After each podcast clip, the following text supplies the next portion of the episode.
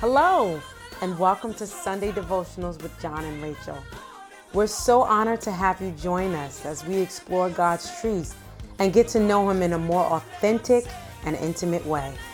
As we go through life, many of us have questions, concerns, and issues that may hinder us from fully embracing who God is and who He's called us to be. These devotionals are designed to help us navigate life and all that comes with it, learning and growing in God. So pull up a chair and grab a cup of coffee, or in my case, tea, and join us as we fellowship. Let's go to the Word of God. And I want you to put your finger in Genesis chapter 4, verse 3, and we'll go from 3 to 15. And I'll be reading from the easy to read version. And it reads At harvest time, Cain brought a gift to the Lord. He brought some of the food that he had grown from the ground, but Abel brought some animals from his flock. He chose some of his best sheep and brought the best parts from them. The Lord accepted Abel and his gift, but did not accept Cain and his offering. Cain was sad because of this and became very angry. The Lord asked Cain, Why are you angry? Why does your face look sad? You know that if you do what is right, I will accept you. But if you don't, sin is ready to attack you. The sin will want to control you, but you must control it. Cain said to his brother Abel, Let's go to the field. So they went to the field. Then Cain attacked his brother Abel and killed him. Later, the Lord said to Cain, Where is your brother Abel? Cain answered, I don't know. Is it my job to watch over my brother? I got a Selah right there. Then the Lord said, What have you done? You have killed your brother, and the ground opened up to take his blood from your hands. Now his blood is shouting to me from the ground. So you will be cursed from this ground. Now, when you work, the soil, the ground will not help your plants grow. You will not have a home in this land. You will wander from place to place. Then Cain said to the Lord, This punishment is more than I can bear. You are forcing me to leave the land, and I will not be able to be near you or have a home. Now I must wander from place to place, and anyone I meet could kill me. Then the Lord said to Cain, No, if anyone kills you, I will punish that person much more. Then the Lord put a mark on Cain to show that no one should kill him. The word of the Lord is blessed. Thank God for his word. And just from the context of these few verses, I'd like to examine this, this verse in light of the importance of unity to God from the subject, my brother's keeper. So let's talk about unity. Unity is first and foremost in the mind of God. We are introduced to this divine concept of unity in the first five words of the biblical text. The Bible says in the first five words, in the beginning, God created. Everything we see and experience, from the farthest heavens to the deepest depths of the earth, the Godhead Elohim created the holiest concept of oneness. That word there, God, in that verse, means the triune God. It's the Godhead. So it's it's it's a picture of the collaboration of God with himself to create everything that we see and don't see. Each person of the Godhead, Father, Son, and Holy Spirit, is so in sync that our human minds stagger to understand the mystery of God's triune nature. God is unity. The idea of oneness it speaks to the, the, uh, the, the beautiful interconnectedness that is all that is God. To this day, we wrestle with trying to understand or describe God, and we, we create these analogies to try to figure out what the Trinity is. So it's the egg, it's the yolk, it's this and that. Just trying to wrap around our minds what unity means to God. The perfect picture of unity is God. In fact, Jesus prayed above all else that uh, we be one as he and the Father are one. Indistinguishable in nature, character, and image. When you see me, you've seen the Father, Jesus said. The Father, I'm in the Father, and the Father is in me. Before Abraham was, I am. They go, the list goes on the, about the interconnectedness of God and his triuneness here. So many more references to the inseparable unity of God with himself. But it, in order for us to fully grasp the divine concept of unity, we must first see its critical importance as it relates to us individually. And this story creates a beautiful image to show us um, how important unity is. Uh, because oftentimes when we look at unity, we think about it, we think about the, the, the corporate collaboration to achieve something. When we think about unity, we think about a common goal. We think about uh, uh, coming together where there's strength in numbers. But I want to suggest to us today that unity starts with you. Unity starts with one. Unity starts with your definition of what coming together really is. And most importantly, what the motive and whose motive we are after. Here we find one of the most popular stories in the Bible the story of Adam and Eve's children. Um, Cain and Abel are brothers, and they are offspring of Adam and Eve, the first offspring of creation. And we see here that they are grown up in the same house, right? So we have to say that everything has been equal up until this point in the story. They had the same parents, same godly home, same church, so to speak, same word they're getting, same stuff. But yet we see here there's a drastic difference in their experiences and then the consequences of decisions that were made that end up teaching us a story about where unity really begins. God gave me a few points that I wanted to share and then extrapolate some things from this text that we could chew on. The first thing is unity is more than just doing the same things. Unity is more than just doing the same things together. As we said, often we think of unity and define it as just coming together to complete a task. Um, and once that task is done, then unity has, has had its purest definition. But it's much deeper than that.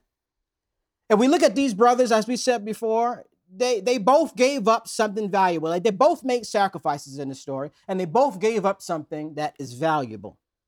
They both performed the essentials of a religious act. Now, this is this is this is kind of going to get in our in our business a little bit because we can see ourselves in this situation. We can see ourselves in the fact that, yeah, you know, we have a lot in common with our brothers and sisters as we come to church.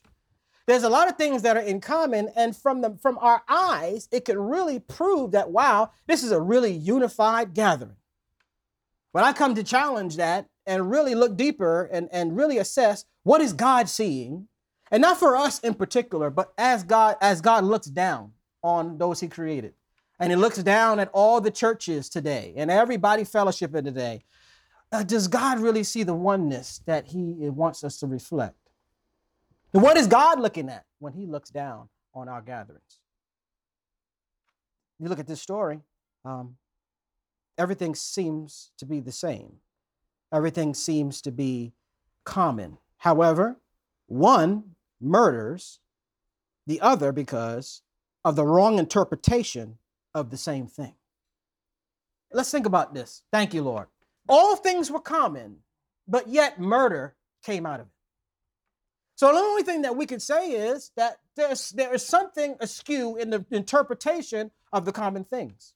And this is what happens a lot of times when we are uh, gathering into one place and we are hearing from God or hearing each other worship and speak. It's less about what we're hearing and more about what we're understanding.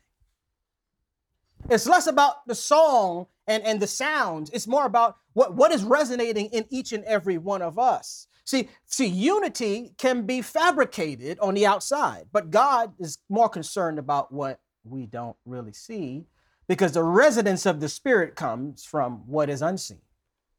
So God is looking at our hearts. He's looking at our minds. He's looking at why we're singing. He's looking at why we're shouting. He's looking at why. He's, he's looking at all of this. His, his holy eyes are examining the true intentions of why we have really gathered together. So unity is more than just doing the same things together. Second point is at the heart of unity is personal faith in the promises of God. Now, this this part I, I, I got to spend a, a, little longer on because it, it's very important, I think, to to really uh, seek to grasp the fact that in order to have unity in the purest form, that faith is involved. Yeah, it's, it's the faith in God that deciphers whether unity is genuine or not. Okay, so we got to prove that. Okay. Uh, the Bible says in Hebrews 11 and 4, I'll read it easy to read again. Cain and Abel both offered sacrifices to God. But Abel offered a better sacrifice to God because he had faith. God said he was pleased with what Abel offered, and so God called him a good man because he had faith. Abel died, but through his faith is still speaking. Now, how does what does this have to do with, with because see see uh, uh, what, what what is what is what is amazing about this is it's possible to offer God a sacrifice without faith in who He is. It's possible to fall into the temptation to go through the motions and offer God something that, in the eyes of the people, would look like it's the same as what someone else offered. Hebrews 11 gives us the hall of faith. And these are the people that are listed that exemplify supernatural faith in God, which is why we are heralding them in this hall of faith. But the first person that's listed is Abel. And I was I was perplexed by Abel being listed here by faith. What did Abel believe by faith that caused him to offer a more excellent sacrifice than Cain? So then I started to do a little digging. And I started to wrestle with the fact that, well, was it about the sacrifice? And I'm talking about unity. I'm coming around. Uh, was it about the sacrifice? Like, okay, because Cain was a farmer, so it makes sense for him to offer what he was good at. And, and, and Abel was a shepherd, and of course, it would be make sense for him to offer something like that. But this is what we tend to do, which is what God is talking about about our personal faith in the promises of God. Because we have to understand first that Cain and Abel are a product of Adam and Eve, who were the first experiencers of God's grace in the text. Now, as parents, this indicates to me that Cain and Abel would have been told about the experience that their parents had a little while ago. And the experience that the parents had a little while ago is hey, listen, we messed up and disobeyed God. And that's why life is this way. But what God did was when we messed up, God killed an animal and clothed us with it, which is why you're wearing clothes right now. So by faith, Abel remembered the point of a sacrifice because the sacrifice, see, and this is, this is what God is trying to help us to understand. Like, God always has a reason as to why he's doing things. And in order for us to understand and come to worship him in spirit and in truth, you cannot have truth without understanding. Understand why you give, why you pray, why you don't do things, why you do things. Because in that is truth. And you can worship with joy when you know what you're worshiping about.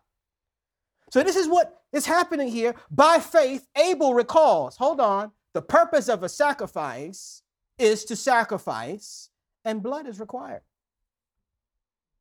But what we like to do is offer God what we believe God should accept.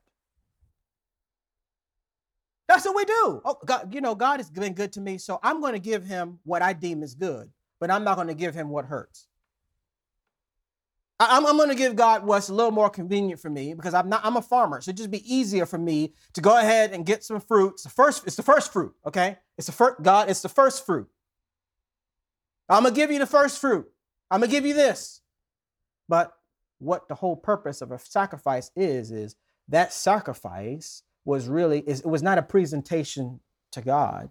It was it had an atoning factor to it. It was a prelude to what God's intention is for mankind. This sacrifice here represented what God's going to plan to do centuries down the road to bring us back to Him. And this is what the whole basis of unity is. Unity is based on the personal faith that we have in God's promise to bring us all together under Christ. And if we are in the body of Christ and that is not the fuel behind our agenda, then we are not unified. When you look at the church today, you got the white church and the black church. You got this denomination and that denomination. and this way of doing it and that way of doing it. And we are so divided. And I, I, I, I, I question what God feels and thinks when he looks down and sees all of our hearts. Like how God has made it so simple here, and he's trying to show us the consequences of our agenda being more important than God's. God's agenda is simple that all may come into the knowledge of the truth, that all may come to Jesus. That's it. Everything else that we're doing is just stuff that makes us feel better. All the other stuff that we're doing, all the traditions and all the things that we say, God simplified it. You are one in Christ. And we think about this, right? Now think about this in context. So this, these, this story is really showing us some really drastic consequences here. So let's look at this. In Hebrews 11 and 4, the Bible says that the reason Abel's sacrifice was better was because he had faith, not solely because of the sacrifice itself. Think, think, think about that. God said Abel's sacrifice was more excellent and more acceptable because what he believed when he did it. And what his faith was saying, his faith was reaching forward to the cross when he did it, which is why it was counted as righteousness to him before the cross. Now, this, this causes us to this causes you to think like the things that we do, like are we reaching for the cross when we do it? Like, is the cross the motive why we give? Is the cross the motive why we don't do things? Or is it just because we don't want to get in trouble? Are you consequence driven or grace driven? This is what God is asking us today through this, through this text. So Abel recalled the story of his parents and Adam and Eve when, when they sinned against God, and he believed in the promise of God that was revealed and, and offered the same sacrifice that God demonstrated that day. The Bible says on the day Adam and Eve sinned, scripture tells us that God made them clothes from animal skins, which is an indication of what a sacrifice should be to God. The third point is competition breeds contention and demonstrates a lack of faith in God. Let's look at verse 5. But for this is Genesis 4 5 through 7. For, but for Cain and his offering, God had no respect. So Cain became extremely indignant. This is the Amplified Bible. And he looked annoyed and hostile. And the Lord said to Cain, Why are you so angry? Why do you look so annoyed? If you do well, believing me, watch what watch what this means. The Amplified does a beautiful job of opening this up. Watch this. If you do well, what is doing well?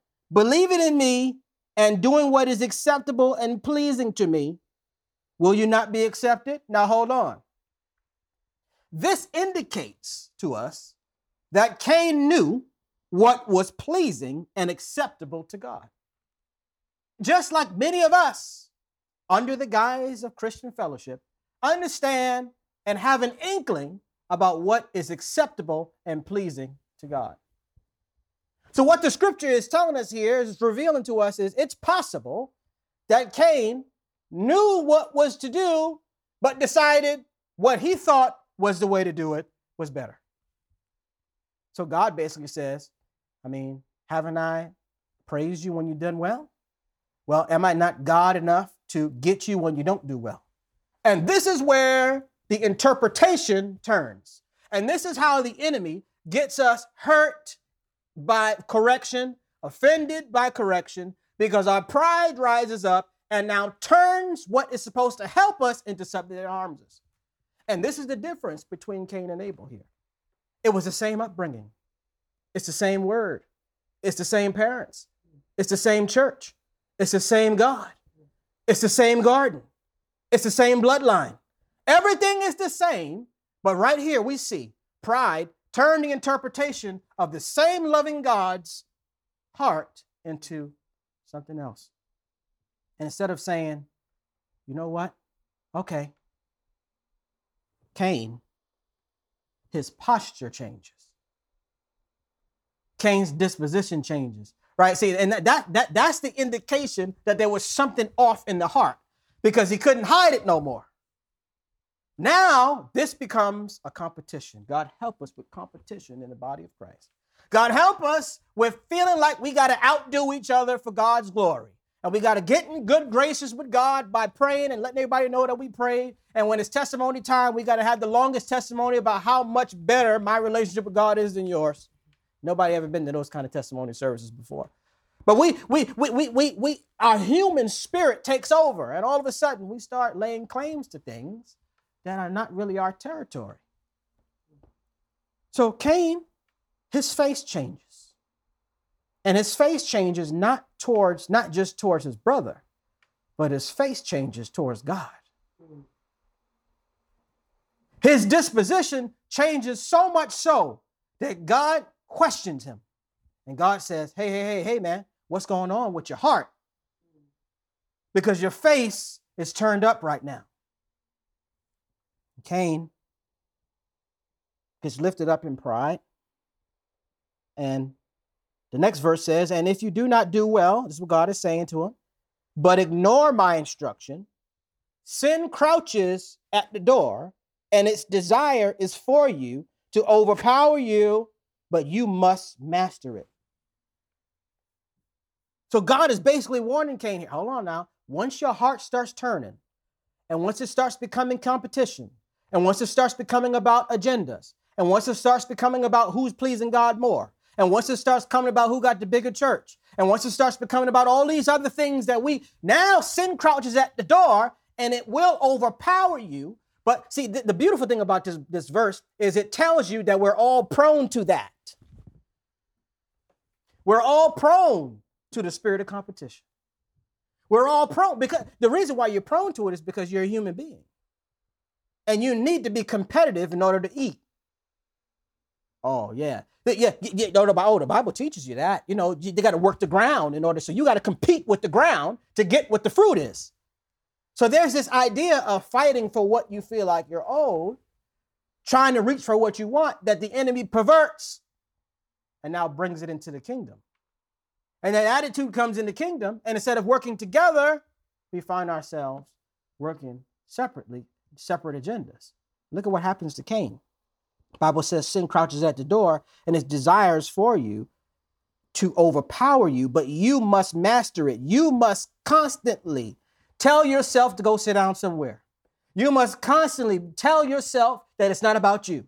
You must constantly tell yourself to be quiet. You must constantly tell yourself that it's about Jesus and the cross and it's not about me. Yes, my feelings are hurt. Yes, I was hurt, but it's not about me. Is God worth the pain that I'm going through right now? sit down somewhere and worship God. This is what this is what we always have to do. We have to master it. So Cain, um, his his his his heart turns, and now Cain is now he's mad, and now he's mad to the point where now he's looking at his brother as a threat. Oh, I'm saying something. I just said something I just said, now he's looking at his brother. Now, hold on. This is not about blood brothers. This is about brother meaning cooperation. This is about brother meaning same community. This is about brother meaning under the same family, under the same church, under the same teaching, under the same God. This is, let's expand it now. This is about brothers. And now, because your prayer got answered and mine didn't, and God played me but accepted you, now I'm looking at you as a threat. Hmm. Now, what kind of what, what kind of unity can we have if this is the posture of our heart? Well, what is God seeing? If there's secret agendas going on in our hearts that ultimately will lead to murder. See, I'm asking us to see this not just in the natural sense, but see it in the spirit. That we're murdering people with our mouth. We're murdering people with how we treat them.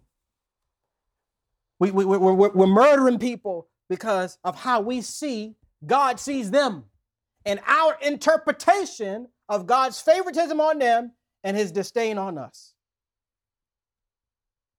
How are you interpreting God? How are you interpreting the word that you're hearing? How, how are you interpreting your walk with God?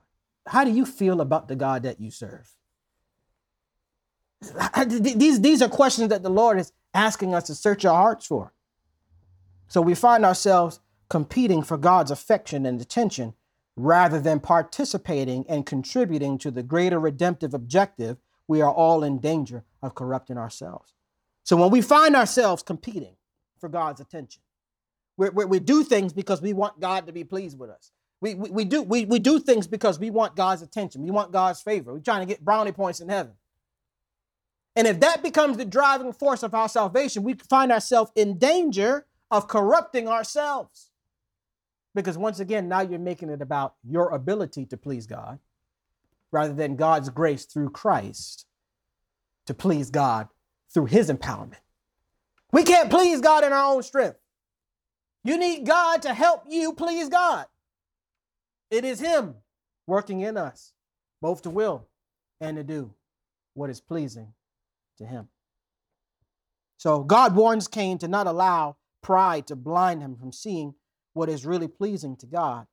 And we must control and master this sinful desire to make things about us, or it will not only keep us from experiencing the joys of unity, but destroy us in the process. Point number four your future is not more important than your brother's. Your future is not more important than your brother's. Okay. This right here is at the heart of competition. This right here undermines unity like nothing else. The idea and the it's it's a subtle idea, subtle mindset, a subtle way of thinking that what God has for me to do is somehow more important and more pertinent than my neighbor. Watch this. Okay, where, where's that in the text? Well, Cain, verse, let's look at verse 8. We're walking through the text. Genesis 4, verse 4 and 8 and 9. Cain talked with Abel, his brother, about what God had said. Now, hold on a second. Now, look at this here. God says all this to Cain. Cain's face changes. So now Cain goes to his brother and they have a conversation. Bible says Cain, Cain tells Abel everything that God said. And when they were alone working in the field, Cain attacked Abel, his brother, and killed him. Then the Lord said to Cain, Where is your brother Abel? Where is Abel your brother? And he lied and said, I don't know. Am I my brother's keeper? Okay, now hold on. So hold on. See, this this this is the meaty part, right? Okay, so so the, the, the idea of, of, of Cain saying, Am I my brother's keeper? really is, is it needs to be interpreted, right? So Cain is not saying, I don't know where he is. Am I supposed to be his babysitter? That's not what he's saying. When you study the text, what Cain is saying is, Am I responsible for my brother's future? Where, where, where's your brother? Am I supposed to be responsible for my brother's future? Uh, what does my brother's future have to do with me? I don't know what he's doing, and neither do I know where he is. Now think about, think about, think about what you are saying. Think about the idea that this story takes place in the context of family, which is a microcosm of what unity is.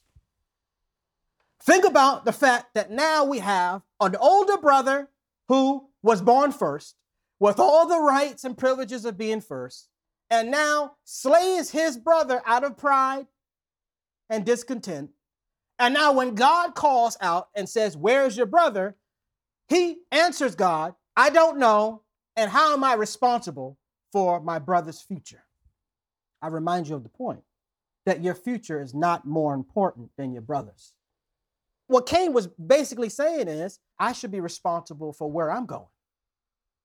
I, am responsible. Am I my brother's keeper? Like, am I responsible for, for, for, for him? And, and, and, and the answer from heaven is absolutely. Because at the basis of unity is our responsibility and respect for each other's future, because all of us are connected in God's ultimate plan to bring salvation to the world. So if I'm sitting next to you and disregarding God's plan for you, thinking that my plan is better than yours, I might as well be sabotaging what God has instituted for you. Cain kills his brother, and the Bible says something crazy.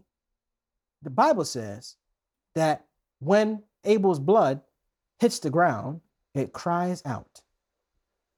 Uh, you, now, you- now, I, had, I, had, I, had, I had chew on that. Like this was such a cataclysmic event that the blood of his brother called out to God. Now, what did God hear? Well, when you look at that that uh, that phrase that his blood cried out, um, it is said that that blood there is speaking to the bloodline. It's speaking to the potential.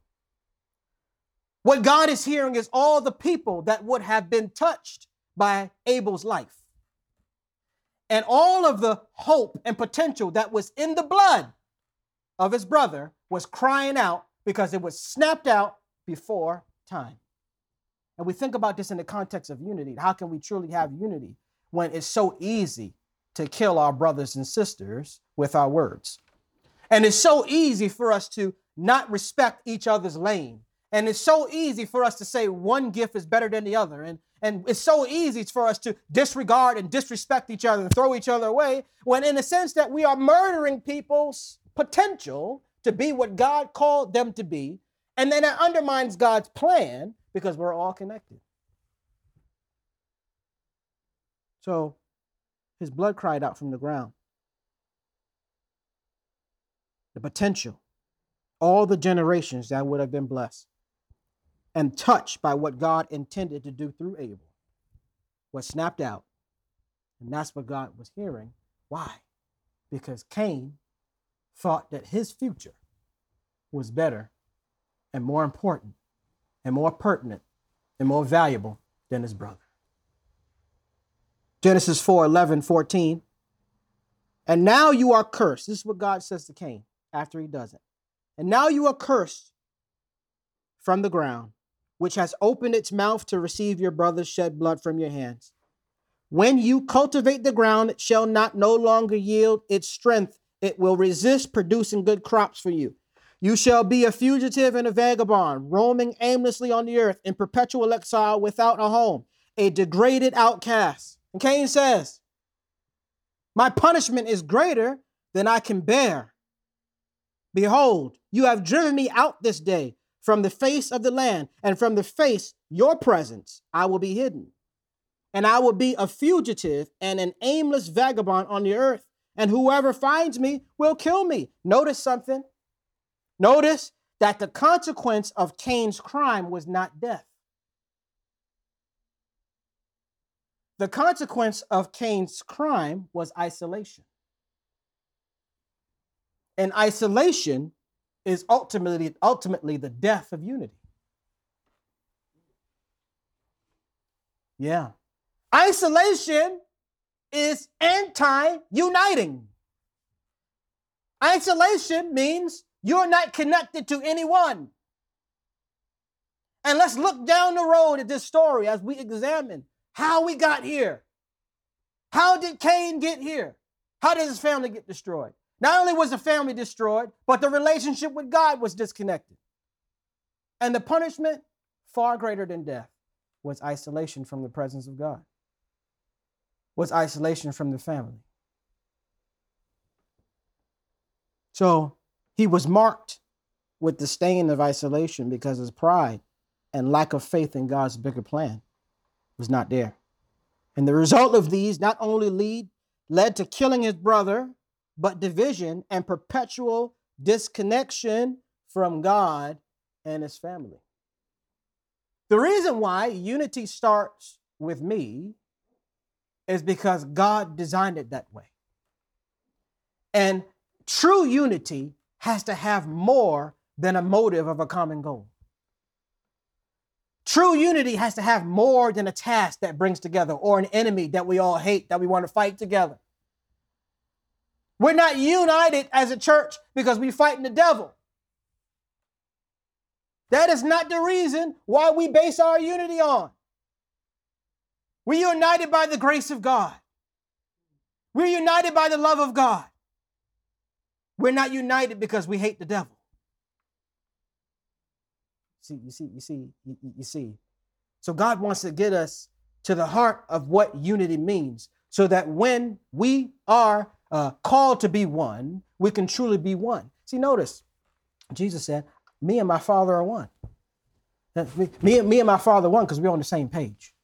That's what he said. He didn't say, we, me and my father are one because we are fighting the forces of darkness and we don't wrestle against flesh and blood. No, that's what we like to make it about. But the point is, we got me and God are on the same page. At the end of the day, it's about redemption. At the end of the day, it's about bringing all mankind back to God. That's the point. And the devil has to answer to that God too. So we're not going to give him more praise than he's worthy of. God is worthy of all the praise, all the glory, all the honor, and all the credit goes to him. That's what unites us. It's God and the power of God and the love of Christ. My last point, and I'm closing. Prioritizing God's agenda keeps us in the manifested presence of God. Prioritizing God's agenda keeps us in the manifested presence of God. The greatest punishment that Cain endured was the fact that he was no longer able to access the manifested presence of God. And while he was worried about getting killed, the worst part of it was the fact that I can't experience God like I used to. Or I took for granted the opportunity I had to get to know God better. I chose my own agenda. I chose my pride. I chose to see my brother as a threat. I chose to not humble myself. I chose to use my strength. I chose to use my seniority to dictate the outcome of this situation. And if anything, I chose myself over God. And because of that, I'm suffering the consequences. Now, think about that. Think about the gravity of that choice. And think about what the Lord is presenting to us today as a choice as we consider the reality of what it means to truly be unified. God wants to get us to the place of being able to say, as David said, Oh, how good and how pleasant it is for brethren to dwell together in unity. Think about that in the context of David's messy life. And that David knew war and conflict for the majority of his kingship. And he got to get to a place of surrender to God that, you know what? It's about you. And it's always about you. And me to have peace, it's got to be about you.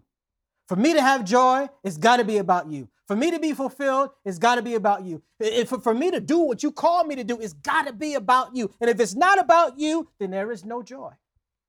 And if it's not if it's not about you, there's no peace. There's no real fulfillment. So, last few verses in Genesis 4, 15 through 16. And the Lord said, Therefore, whoever kills Cain. look how look, look, look at what God does, right? God still answers Cain's prayer even though he's off.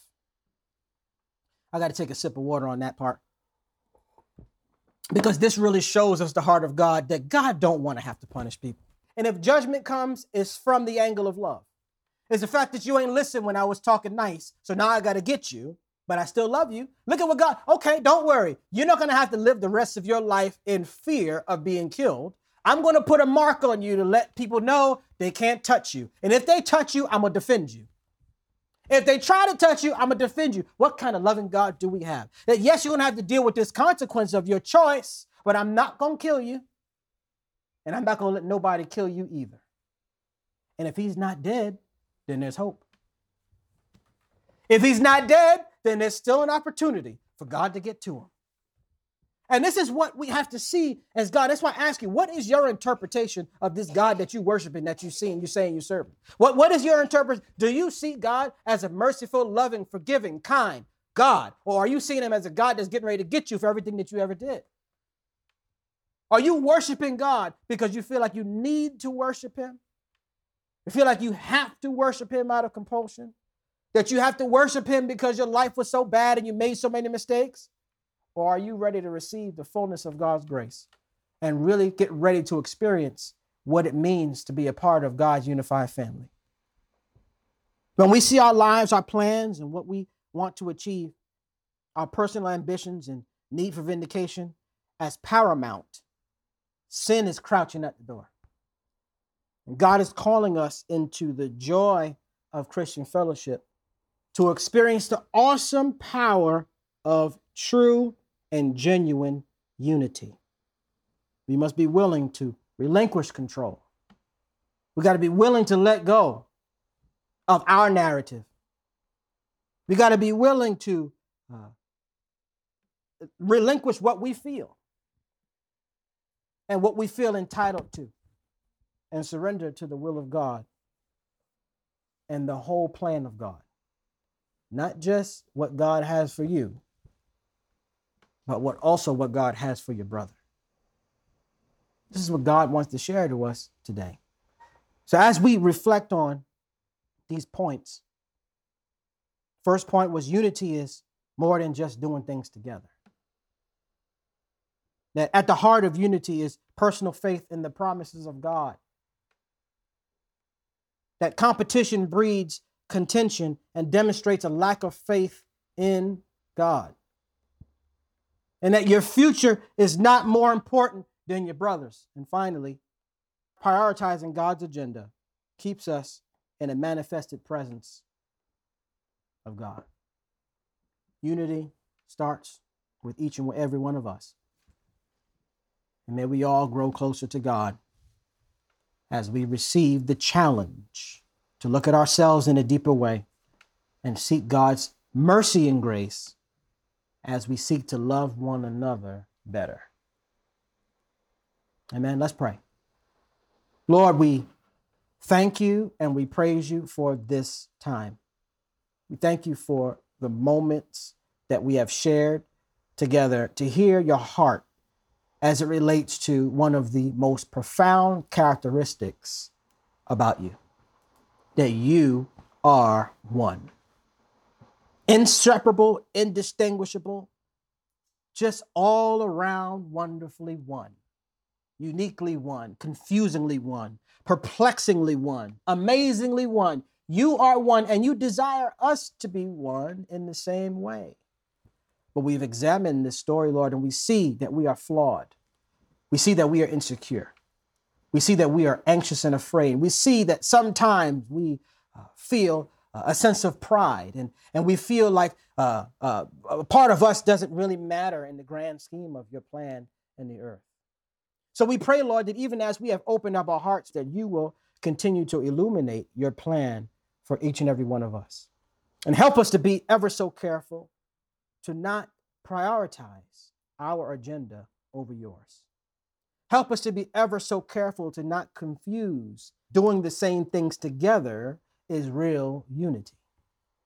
Help us, God, not to confuse that our future is more important than the neighbor, our brothers, our sisters. But help us to see that you have us all under the same watch, under the same accountability, and under the same grace to do what you have called each and every one of us to do for your glory. Unite us, Lord, not only in an outward appearance, but in our hearts. Help us to realize that unity starts with us. Help us to have the right interpretation of who you are. Lord, this is our prayer. In Jesus' name, amen. Before you go, we'd like to give you an opportunity to make Jesus the Lord of your life. Romans 10 9 through 10 says that if we confess with our mouth and believe with our heart, we shall be saved. Pray this with me. Lord Jesus, I recognize and acknowledge that I am a sinner in need of your grace. I believe you died for my sins and rose from the dead. I turn away from my sins and ask you to forgive me and save me. I make you Lord of my life. If you made this life changing decision, welcome to the family. We want to know about it. Connect with us online at www.thelifehouseministries.org or by downloading the Lifehouse app. We love you all and pray God continues to bless and keep you.